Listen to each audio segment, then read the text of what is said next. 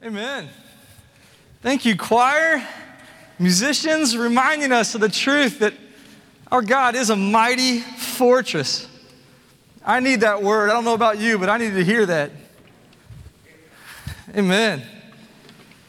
That song has stood the test of time, hasn't it? Written in the early 16th century. And yet, I want my kids to know that song. And, and yet, at one point, that song was new too. Let's don't forget that as well. That Martin Luther had a, a, way of taking pub tunes and writing sacred text to those tunes and made them so singable. And uh, at one point, all music was contemporary, I guess. But uh, we're so thankful for both here, the hymns of our faith and singing to the Lord a new song as well. And I love that we're a family of faith. I read somewhere uh, this just, just this week that only 16% of churches in America of any denomination have any number of young adults, have any kind of sizable portion of young adults. And we're so blessed here to have a group of young adults who uh, are an anomaly, who come and get out of bed on Sunday mornings and show up. We're so thankful for uh, Jared and for Lee Ellen and others who work, Brad and, and Aubrey, with our young adults and uh, who are passionate about our young adults. And to you young adults that are here, let me just say, uh, you guys are awesome. And, and what God's doing through you is, is an amazing thing. Today, we're going to continue our series for the month uh, on looking at how the end of Isaiah gives us a picture of what true flourishing looks like.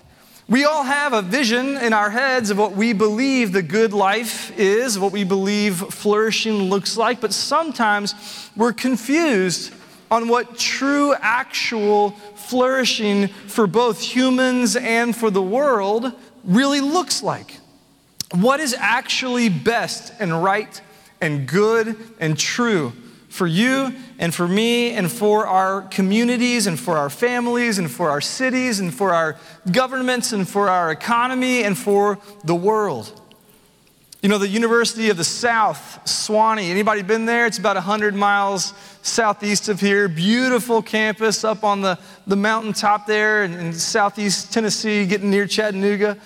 Uh, they have recently discerned four so called university values, university values that guide all they do inquiry, community, courage, and flourishing.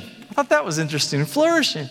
I like those four values. The University of the South has described flourishing in this way we share responsibility for the well being of one another and the domain the domain is what they call their campus, their, their big campus. The domain.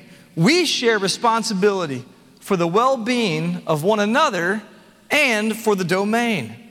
So for Sewanee, the, the well being of its people and its campus is how they value flourishing. And they, they say that flourishing is our responsibility, according to the website.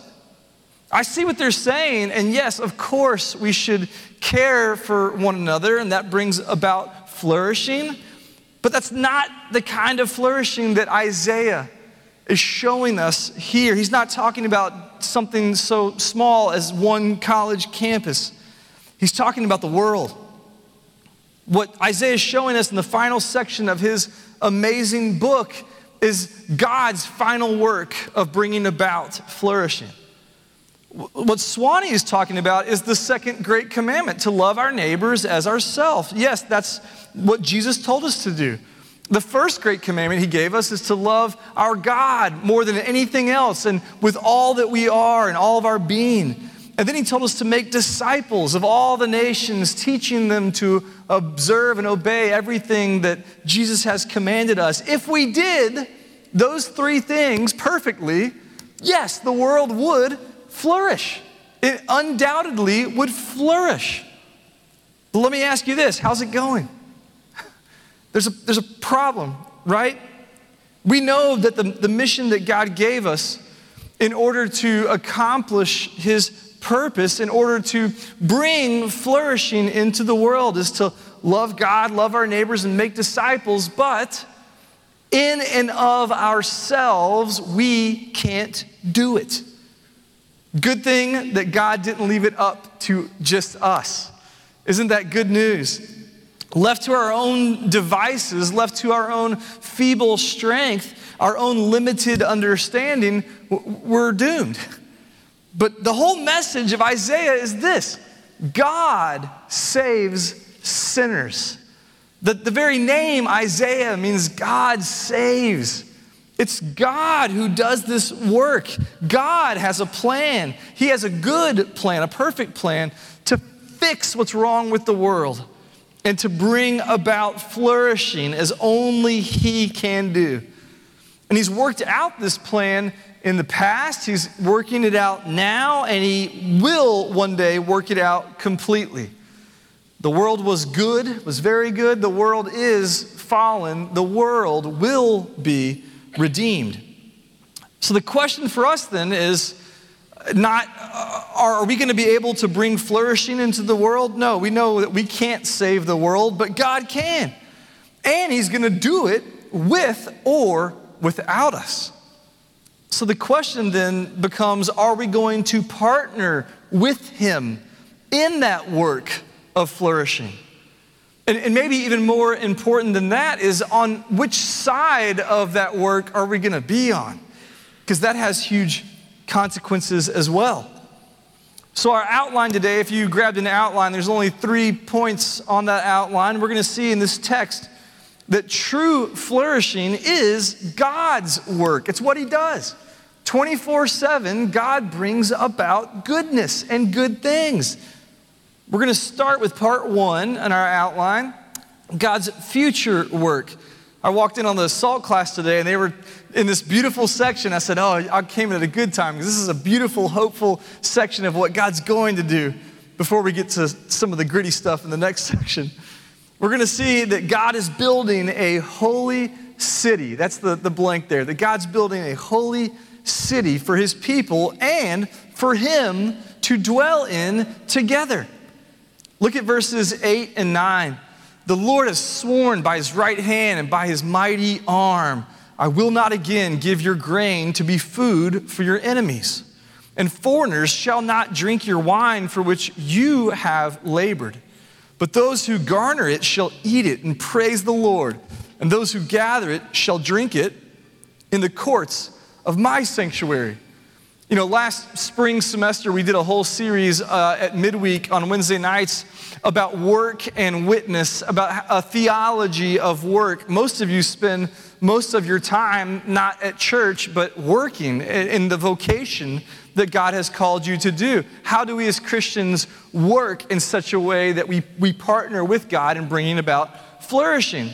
One of the things we talked about is that yes, work is broken, work is messed up now but, but we did talk about that work is good. One of the things we mentioned a lot was how satisfying it can be to do a good job and feel a, a healthy sense of pride in a job well done.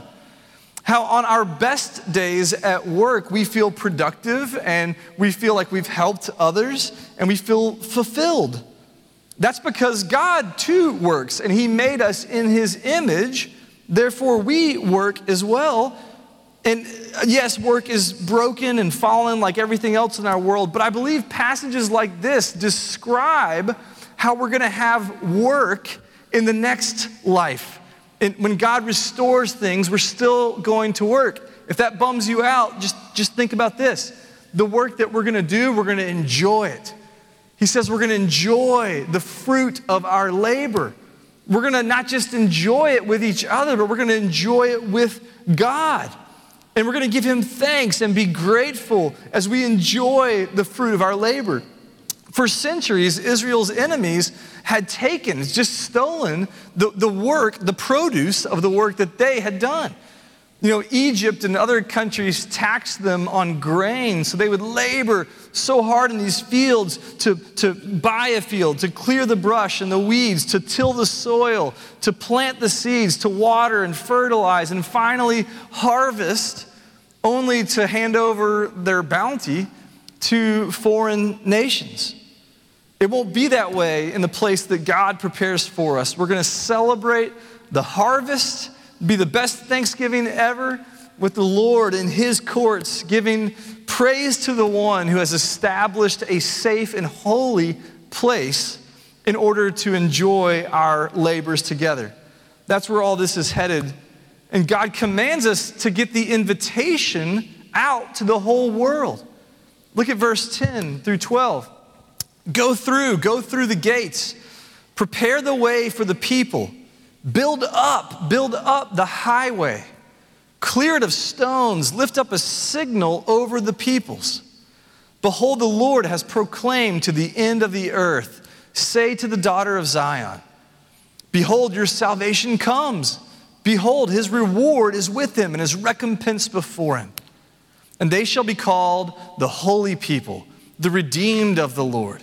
And you shall be called sought out, a city not forsaken. What we've seen is, is this idea of a highway already in Isaiah. There's the sun. I told Morgan it's going to come out today. The sun is coming out finally for the first time in like four days. We've seen Isaiah use this picture already of a highway, an accessible way to get to where God is. You know, Tim Keller says that every religion makes exclusive truth claims. Even atheism, if it's right, then all other religions must be wrong somehow. Every religion does this, makes exclusive truth claims. But of all the exclusive truth claims out there, Keller says Christianity is the most inclusive. Galatians 3:28 says there's now therefore no male or female, Jew or Greek, free or slave, for all are one in Christ Jesus. Christianity is an incredibly inclusive, exclusive truth claim. It's the most inclusive, exclusive truth claim out there. There's a lot of talk about inclusion in our society these days, and if you want to really know about how God feels about inclusion, look at what he commands us to do in verse 10 prepare the way for the people, remove the obstacles of stumbling that have prevented people from coming to the Lord in his holy city. It's this special highway, an easily accessible highway that's obvious for all to see that leads to the peace and the prosperity of the promised land. At our church's 80th anniversary celebration back in August, I kind of teased a, a, capital campaign that we're working on right now called Prepare the Way. And what we want to do is remove every barrier from anyone in our community from being able to come and be a part of what God's doing here at Woodmont.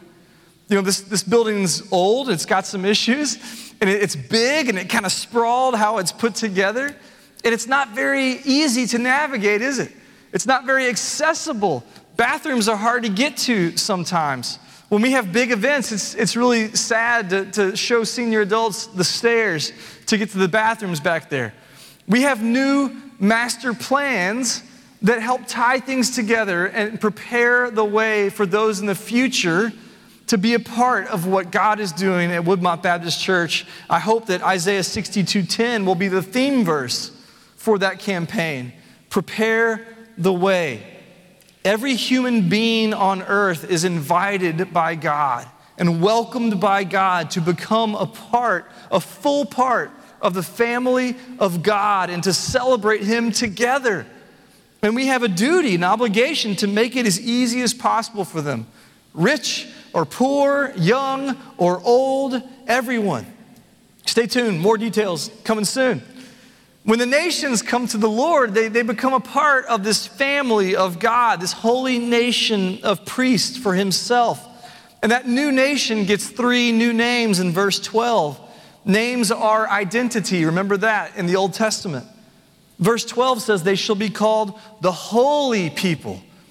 The New Testament church is the Greek word ekklesia, which comes from two Greek words, which means the called out ones the saints as we celebrate next Sunday on All Saints' Day, the holy ones, the ones who are set apart and consecrated for God's special purposes. That's what holiness is all about. It's not about following the rules or being good in and of yourself. Holiness is about being set apart for God's purposes. It's about being different from the world in order to make a difference in the world. Holiness is uh, about not being conformed to the culture around us, but being transformed by the renewing of our minds as the Holy Spirit works in our hearts and minds. We shall be called the redeemed of the Lord, the ones who've been brought back. We shall be called sought out, the desired and beloved people of God. And the cool thing about the verb tense here in Hebrew is that it implies that God has already done this. The conditions for these new names have all been met. It's like those of you who've adopted or been adopted, all that legal paperwork that takes years and court appearances has all been settled. And now we are ready to receive these new names. The, the syntax of the Hebrew shows that these new na- names are the result of God's work, not anything that we have done, because God brings flourishing. This glorious work of God is a future hope. It's where all this is headed. It's very real. It's a, a secure destiny for us to hold on to. But what do we do until then? What do we do in the meantime? More importantly, what does God do? That's point number two in your outline. He brings judgment and justice. He brings judgment and justice now, but not yet. He's brought it in part now, and one day he will bring it in full. Look at verses 1 through 6 of chapter 63. It's an intense passage, okay? So just buckle up. Who is this who comes from Edom in crimsoned garment from Bozrah? He who is splendid in his apparel, marching in the greatness of his strength. It is I speaking in righteousness, mighty to save. Why is your apparel red and your garments like his who treads in the winepress? I have trodden the winepress alone, and from the peoples no one was with me. I trod them in my anger and trampled them in my wrath. Their lifeblood spattered on my garments and stained all my apparel. For the day of vengeance was in my heart and my year of redemption had come. I looked, but there was no one to help. I was appalled, but there was no one to uphold. So my own arm brought me salvation, and my wrath upheld me. I trampled down the peoples in my anger. I made them drunk in my wrath, and I poured out their lifeblood on the earth. Pretty intense passage, right? This watchman on the walls of Jerusalem is saying, Who's that who's coming from Edom, who's, who's just finished doing work in Edom? Edom was the ancient enemy of Israel. Edom is, is used as a personification of the enemies of Israel because they've been at war basically since their inception. They had been fighting constantly. And he looks and says, Who's this guy who's coming with this swagger? And some of you may say this is a weird passage. It may be that you have the battle hymn of the Republic playing in your heads and images of Confederate leaders misapplying, misappropriating this text. And in some ways, it is a scary scene. God's wrath is a real thing. As much as we'd like to downplay it, we cannot ignore that God's wrath against what?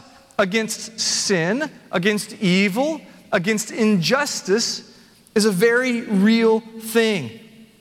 But God, His justice and His judgment are not something for us, His people, to fear. It's something that we should long for because God's justice and His judgment just simply means making wrong things right. And if you and I have been redeemed by the Lord and been made right by Jesus Christ's death and resurrection, we have nothing to fear in God's justice and his judgment. In fact, we should pray for them to come and make the wrong things right. God hates bad things and he loves good things, and he's made us good. Isaiah has already told us that the arm of the Lord is going to bring justice. The arm of the Lord, we know, is his servant, the hero, the one who comes to rescue us when we can't save ourselves. This passage is about the roaring lion of Judah, armed for battle, like we saw back in chapter 59, destroying his enemies. And the, the watchman on the wall sees this mighty warrior. And he's standing tall. It's like watching Derrick Henry just stiff arm guys, right? That's like this image of this warrior that he sees. And he says, Who is this coming? And the Messiah speaks. Isn't that amazing that God speaks, that the Messiah speaks? He opens his mouth and reveals God's truth. He doesn't leave us hanging. And he says to his people, to Jerusalem, he says, I'm mighty to save. I've done what you couldn't do. I've dealt with Edom, your perpetual enemy that you could never defeat. That means that, that he can powerfully do, he is able to do effectively what we can't do for ourselves. That all the Edoms that you and I face on a daily basis, that he can face those Edoms down in a way that we can't. You know, a lot of people who claim to be Christians have really, you know, just tried to add Jesus to their lives. They like Jesus, sure, they, they might like some things in the Bible, they might like some things about church, they may even go to church occasionally, may even give some money to Jesus occasionally, but when push comes to shove, when there's something they really care about, like politics or like a sports team, that's when they say, Jesus, go get them. that's when they try to get Jesus to be on their agenda. That's when they try to, to ask Jesus to do something that they want done. That's not how it works. That's not how it works. When we give our lives to Jesus Christ as He has given His life for us, we become united to Him. His cause becomes our cause, not the other way around. Our lives become His, and that's a good thing because we receive His imputed righteousness. That's a good Reformation Day word. That the righteousness of God doesn't come through our good works, but by grace through faith in Jesus, who gives us his righteousness and takes our sin and shame and suffering. That's what Martin Luther called a beautiful exchange. Verse 4 says, The day of vengeance will come. The year of redemption will come. Jesus says, It's time. And on that day, those who are united to Christ will find life everlasting, and those who aren't will be dealt with as a just God only can. As Bill Sherman always used to say, those who are born twice die once, and those who are born once die twice. I gotta think about it. not, as, not as quick. You may say, wait, wait, wait, okay. This passage of Jesus as a violent warrior meting out justice. How does that jive with the gentle and lowly Jesus that we read about in the New Testament? The one who says, Let the children come to me, the one who is gentle and lowly in heart. Well, the Jesus of the New Testament is the same mighty Messiah that we see in Isaiah. Let's not forget that. Isaiah 9 says he's the Prince of Peace, right? In Isaiah 53, we see the Messiah as a suffering servant. We see that he's led like a lamb to slaughter, like a sheep before his shearers is silent, so he opened not his mouth. How can that be the same Messiah? How can both be true? Well, thankfully, God gives us a glimpse of what we ourselves will behold someday. In Revelation chapter 5, verses 2 to 6, we see what appears to be a crisis in heaven's throne room. John, the Revelator, writes these words I saw a mighty angel proclaiming with a loud voice, Who is worthy to open the scroll and break its seals? And no one in heaven or on earth or under the earth was able to open the scroll or to look into it. And I began to weep loudly because no one was found worthy to open the scroll or to look into it. And one of the elders said to me, Weep no more. Behold, the lion of the tribe of Judah, the root of David, has conquered so that he can open the scroll and its seven seals. And between the throne and the four living creatures and among the elders, I saw a lamb standing as though it had been slain. It's like this elder nudges John and he's crying. He's like, Who's going to be able to open the scroll? And the elder says, Watch this the lion of Judah, the mighty warrior who's conquered all his enemies. He has won. He's able to do it. He's so powerful and mighty. The lion can do it. And John says, Whoa, where's the lion? He's probably a little scared, like, Woo, where's this lion, this mighty lion? And instead, he sees a lamb. And not just a lamb, but a lamb that had been ritually sacrificed, a lamb that had had his throat cut and its blood shed as an atoning sacrifice for the sins of someone else. That's who our Messiah is the lion and the lamb. We would do well not to make him into something else, something that we would like him to be. Yes, Jesus is gentle and lowly and humble. He's completely approachable as you are. But he's also a great and mighty warrior, dressed for battle and mighty to save. Through his sacrificial death and glorious resurrection, he's fighting against the havoc that sin has wreaked in our world and in our lives. And someday that work will be utter and complete. That leads to our final section. Let's remember God's past work, his unmerited favor that he's always shown us. That's the last blank in your outline.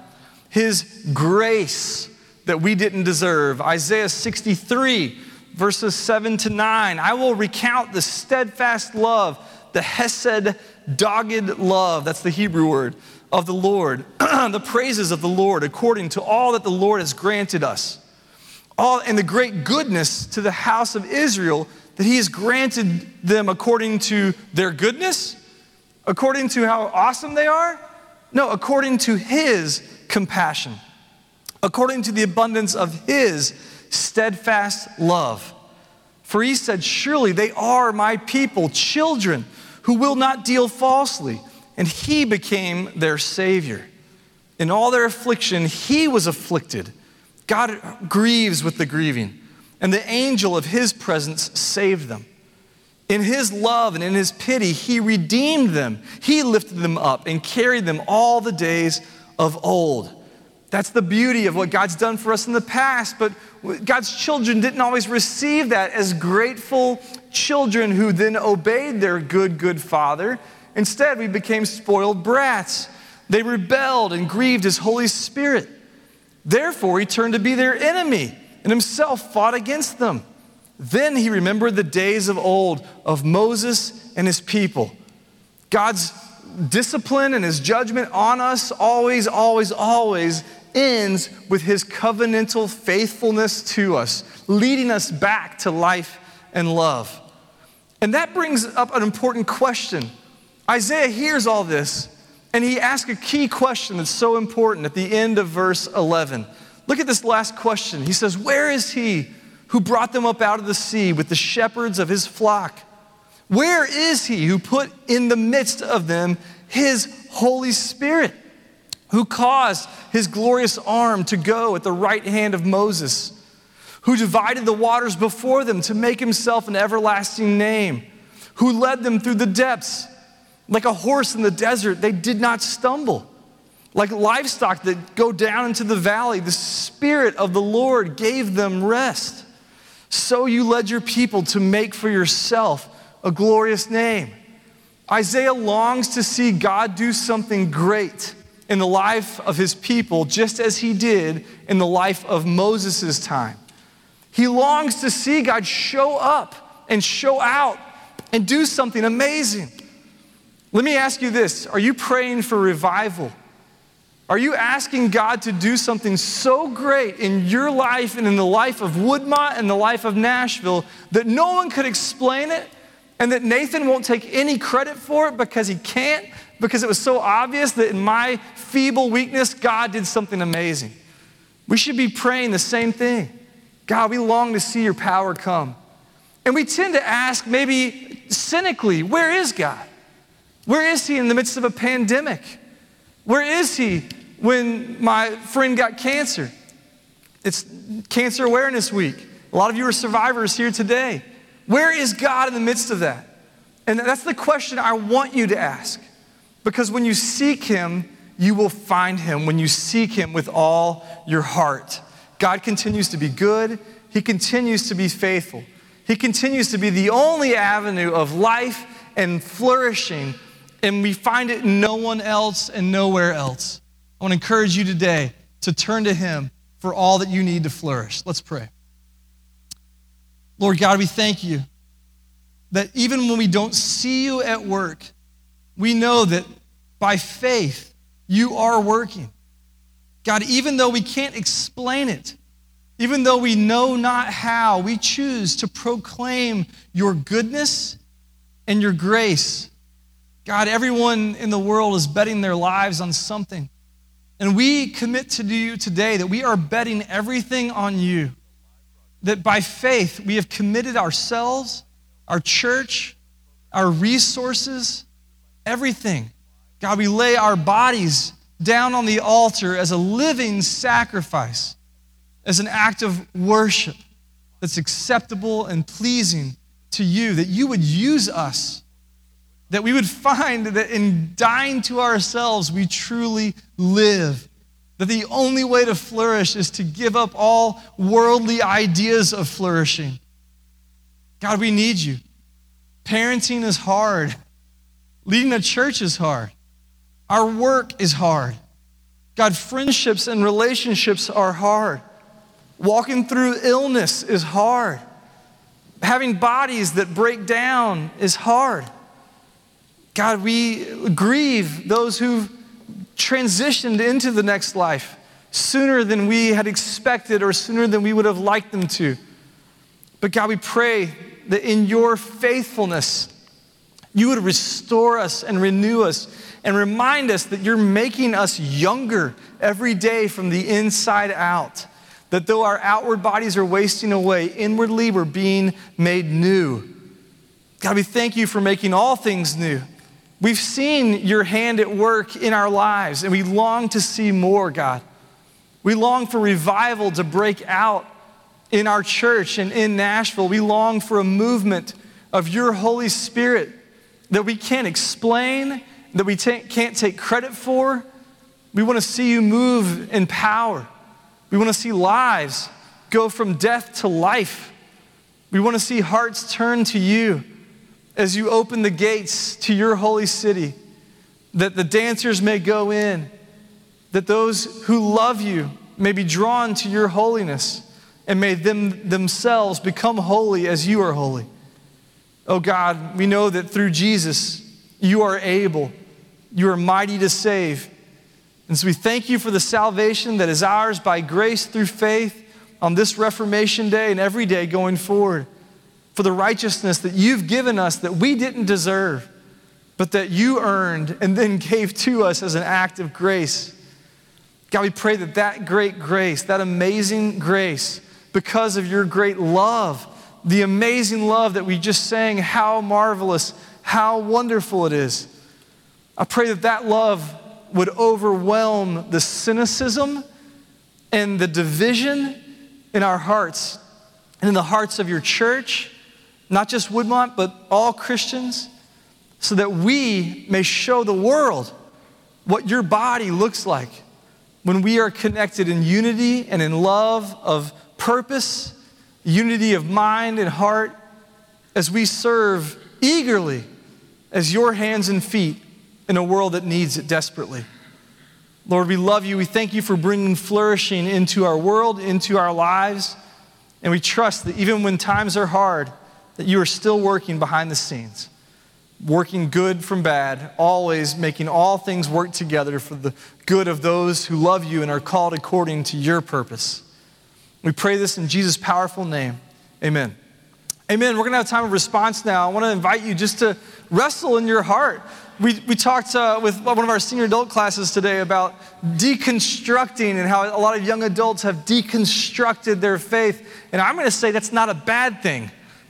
It's not a bad thing to deconstruct.